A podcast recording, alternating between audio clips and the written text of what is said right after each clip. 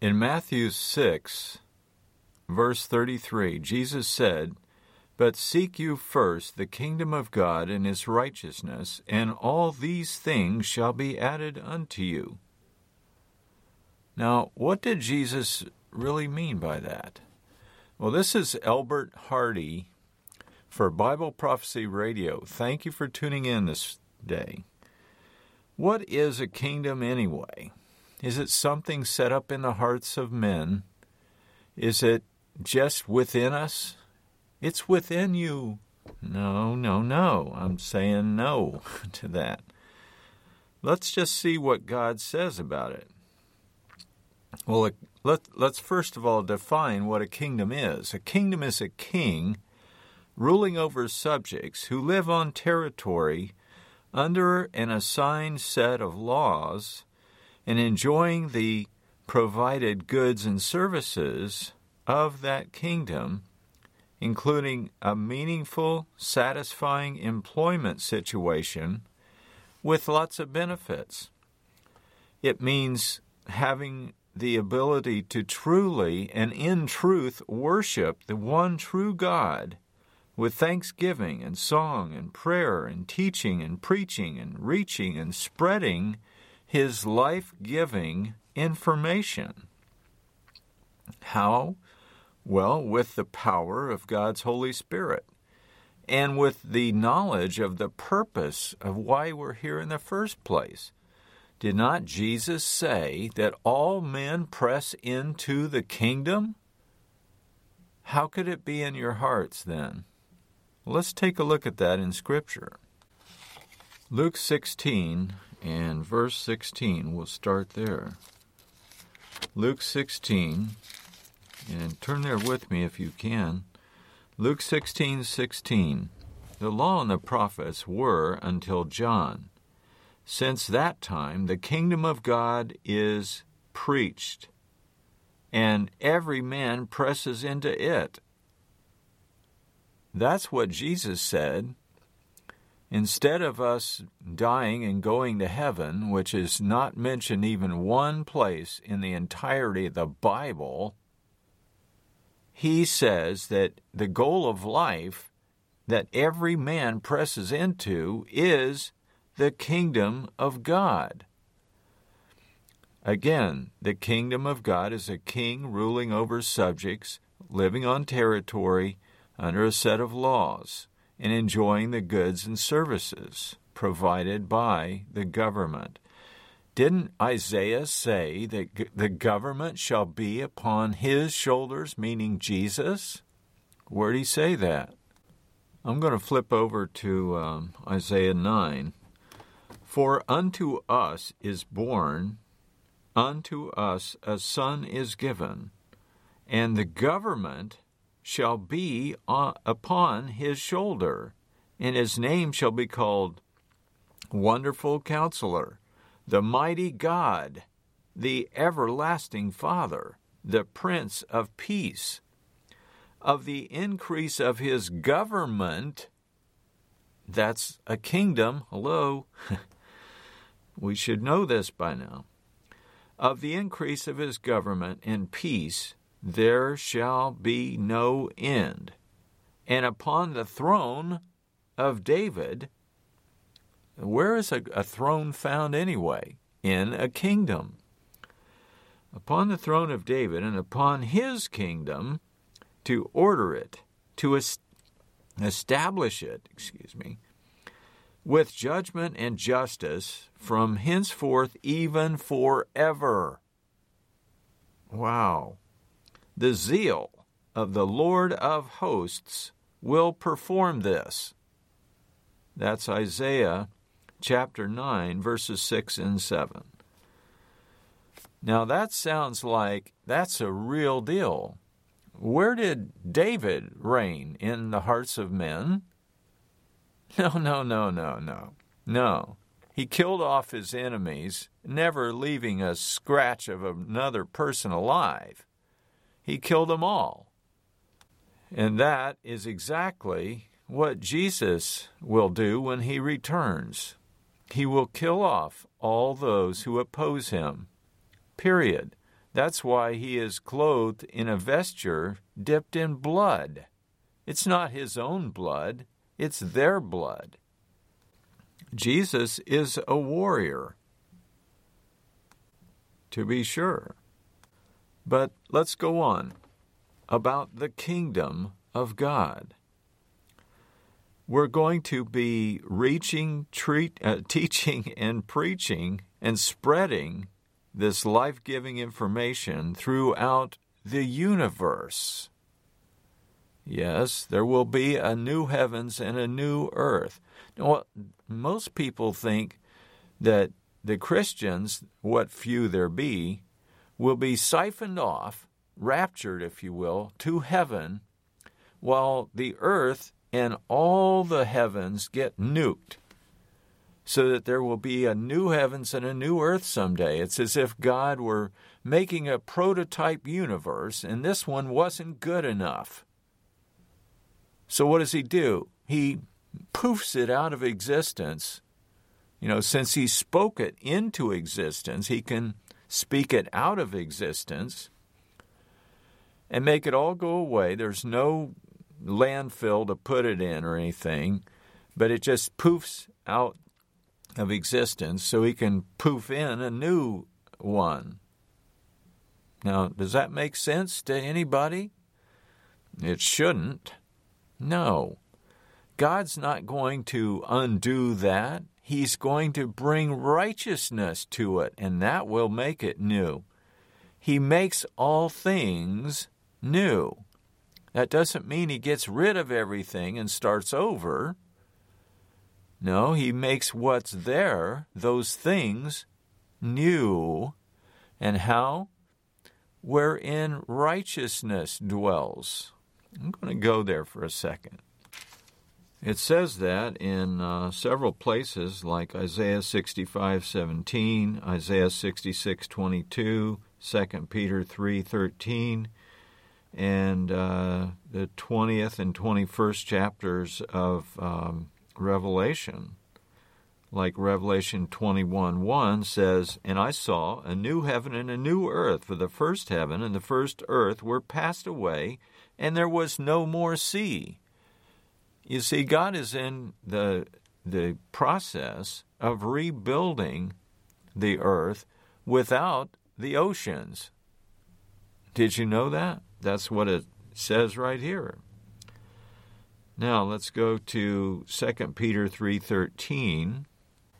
2 Peter 3:12 says and, and onwards, looking for and hasting or earnestly desiring the coming of the day of God. That would be the return of Jesus, wherein the heavens being on fire will be dissolved. Now, this heavens is the atmosphere of the earth. This isn't the, where the stars are. There are three different kinds of heaven the heaven where God dwells, the heavens where the planets and stars are, and the atmosphere of the planet Earth. And the elements will melt with fervent heat. Well, we've talked about that before. Why will they melt with fervent heat? because they're going to nuke the oil fields in the Middle East. That's why. And it'll set them on fire, and it'll get so hot that the surrounding uh, land will melt and fold into the abyss. Just see Isaiah 34, for example, and lots and lots of other places like Joel 2 and Zechariah 14. Anyway, verse 13 is what I want to get at here. Verse 13 says, Nevertheless, we, according to his promise, look forward to a new heavens and a new earth, wherein dwells righteousness. Now, where does righteousness dwell? It dwells in the hearts and minds of men. That's what dwells inside of us righteousness, the desire to do rightly the desire to do righteous things like God would have us do, like He Himself does. He lives by His own words. He's not a liar like some little g gods. We're starting with planet Earth. righteousness will dwell here in the hearts and minds of every man, woman, and child on this earth. We will definitely have to learn how to be righteous. But one day all shall know God, from the least to the greatest. Look at Jeremiah 7 and verse 23 with me if you can. But this thing commanded I them, saying, Obey my voice, and I will be your God, and you shall be my people, and walk uh, in all the ways that I have commanded you, that it may be well with you. Unquote.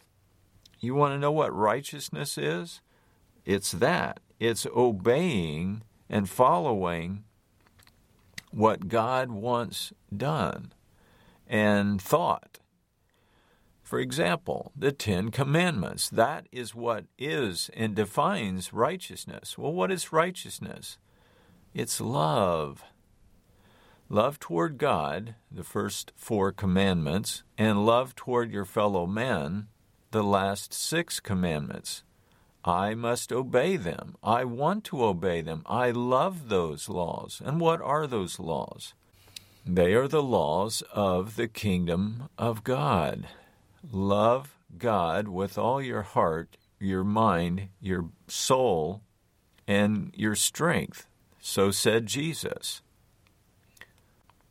You shall have no other gods before the true God. Commandment number two. Number three, you shall not take the name, the holy, majestic, mighty name of God in vain. For the Lord will not hold him guiltless who does this. The fourth commandment Remember the Sabbath day to keep it holy. There is a time to be holy and to do what God says on that time. So remember the Sabbath day to keep it holy. That's the four that define the love we should have for God. That's how we love Him. Now, the last six, how we love our fellow men. Honor your father and mother. I haven't always done that. I haven't always kept the commandments. I probably broke every single one of them. I hate that. Uh, now, I didn't at the time, I suppose, but I didn't think about it. That's the problem. We're not thinking correctly. We've got to learn how to think. Honor your father and mother, the first commandment with a promise that it might go well with you. We just read that in Jeremiah 7 and verse 23. Obey my voice that it may be well with you. God wants it for our good. Can't you see that? Obeying isn't a problem, that's easy. If we understand that God loves us and cares about us and knows what's best for us.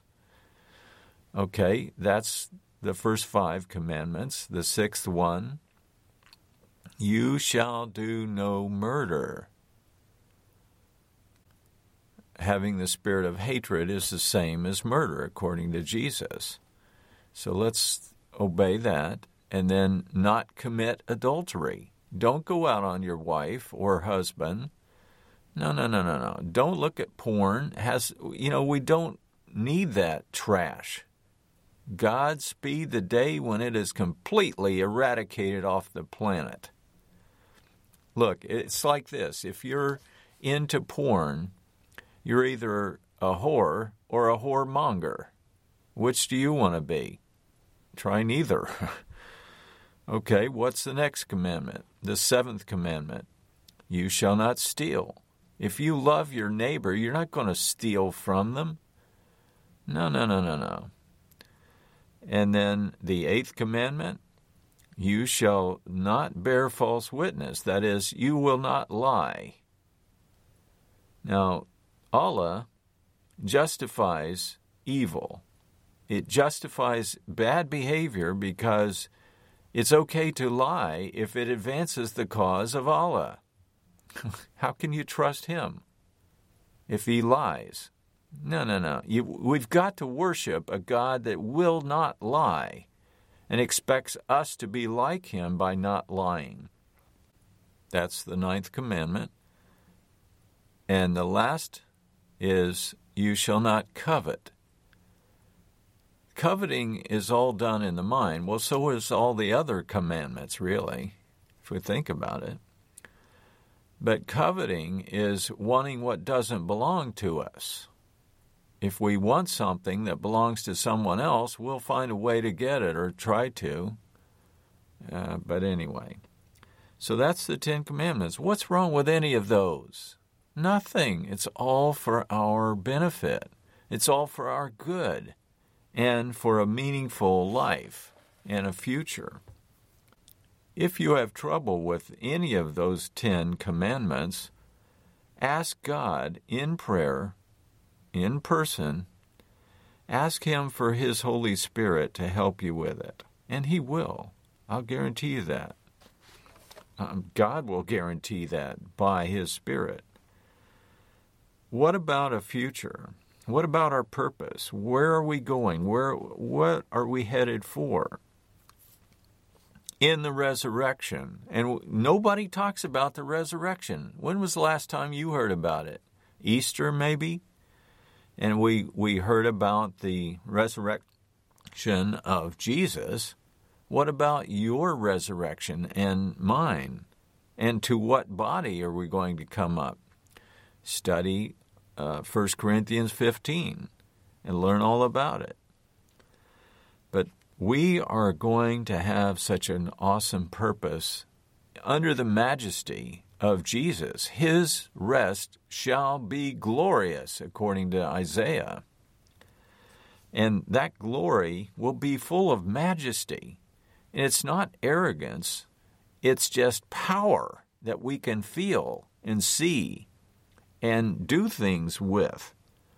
He will give us the power, probably, to heal people. He gave it to his apostles. Why wouldn't he give it to you and me? Maybe not in this time or life, but in the future. Why? That we can make a new earth wherein righteousness dwells. Back to 2 Peter chapter 3 verse 13. What else will we do? Well, we'll find the ways, we'll be taught the ways to maintain and promote good health and good habits for life for all people around this earth. Are we learning to do that today? Do you know how to grow your own food? I tell people, look, I don't plant uh, on days that I don't want to eat. In other words, I plant on the days I want to eat we should all be planting food. And I mean today and every single day. If you can't do that, if you live in an apartment, you can still do it in a pot.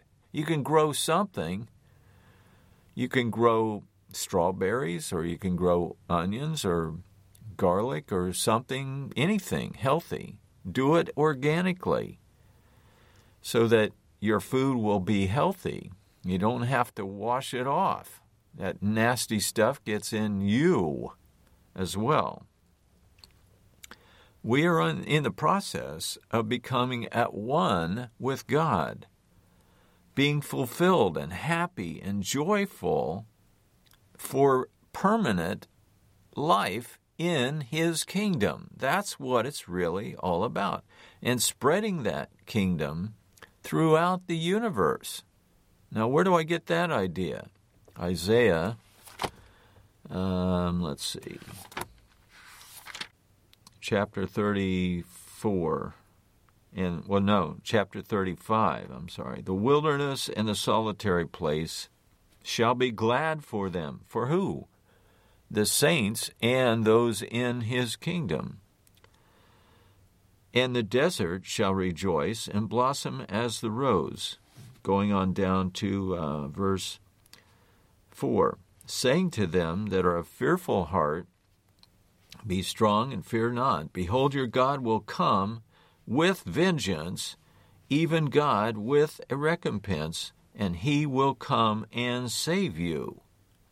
Are we permanently saved now? No. I'm saying no, not yet. But He will come and He will save us permanently.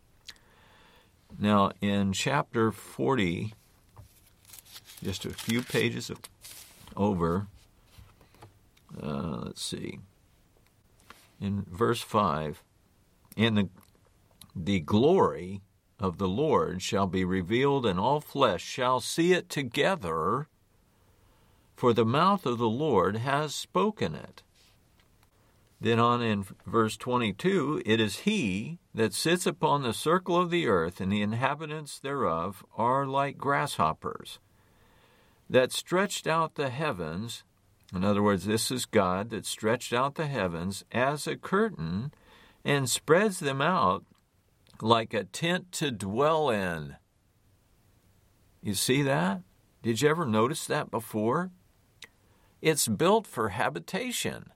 The universe is built like a tent to live in. Wow, that's a big deal. Then in 45, and I think it's in verse 18, yeah, he says, For thus says the Lord that created the heavens God Himself that formed the earth and made it, He established it and created it not in vain. He formed it to be inhabited. wow! I am the Lord, he says, and there is none else. And then in 51:16 of Isaiah, one of my favorite scriptures, he says this. And I have put, uh, let's see, hang on a second. I have put my words in your mouth, and I have covered you in the shadow of my hand. Why?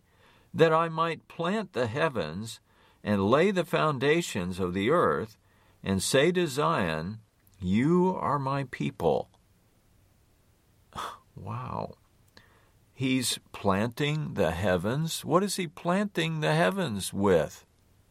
People. That's what he's saying here, seems to me. He's laying the foundation, the first station, if you will, on the earth. This will be the headquarters planet. That's why he's moving here. Whoa, whoa, whoa, whoa, whoa, wait a minute now. Aren't we going to heaven when we die? and then we'll be with God, and all the rest of the people will fry in the flames of an eternal conscious torment in hell. The Bible says no such thing. Period. Study your Bible. You will learn this.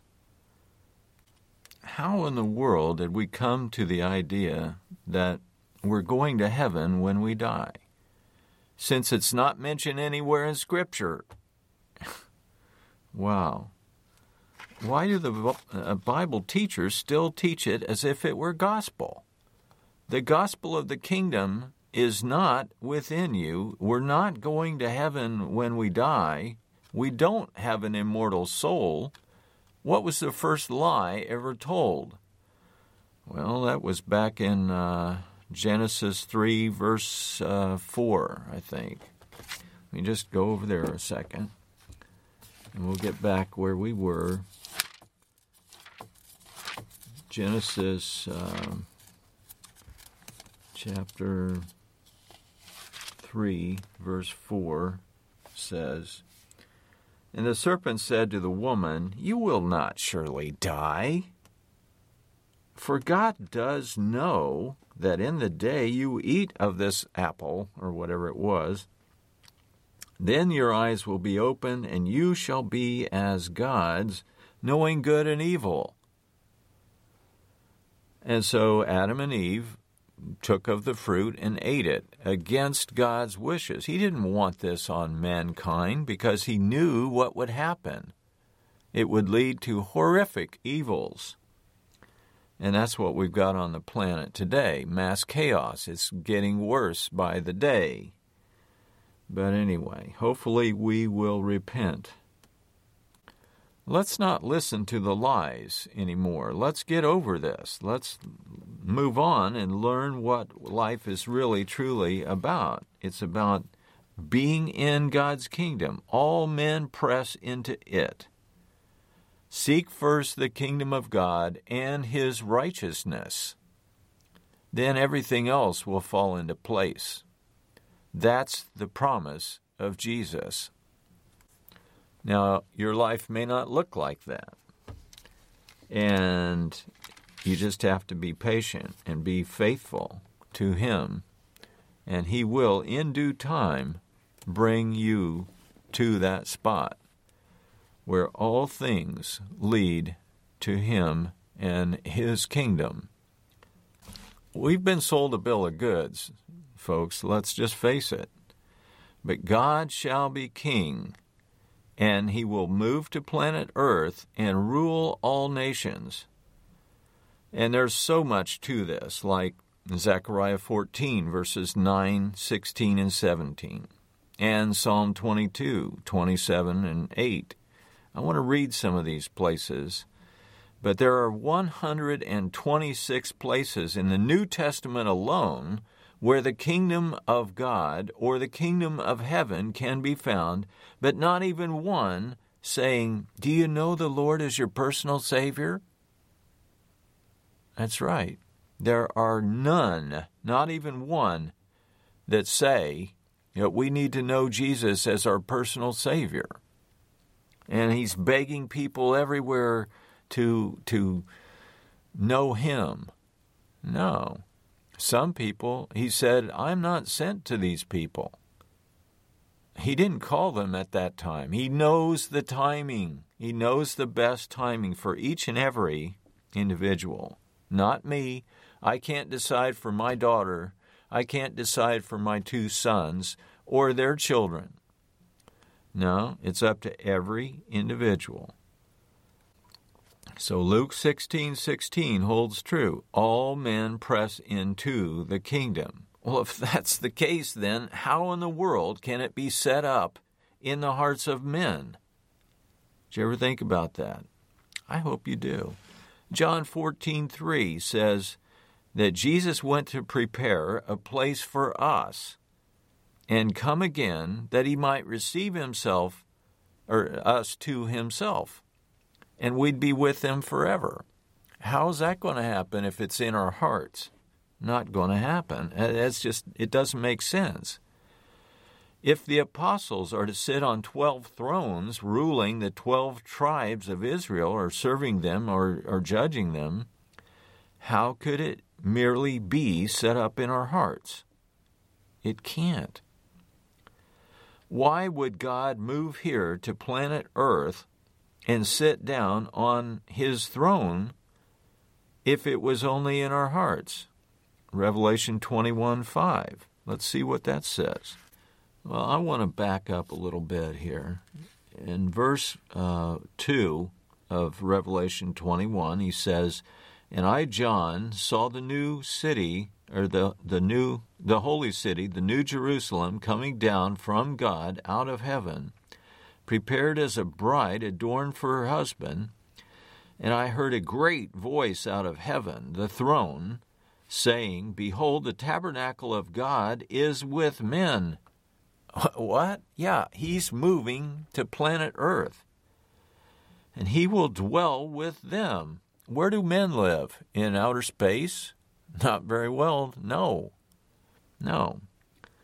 They live on planet Earth, and He is coming here to dwell with them, and they shall be His people, and God Himself will be with them and be their God. And God shall wipe away all tears from their eyes, and there shall be no more death. Wow, I mean, that's a huge deal. Neither sorrow nor crying, nor there shall there be any more pain, for the former things are passed away. Behold, I make all things new, says the one that sits on the throne. There is a real literal kingdom coming. We'll do part two next week.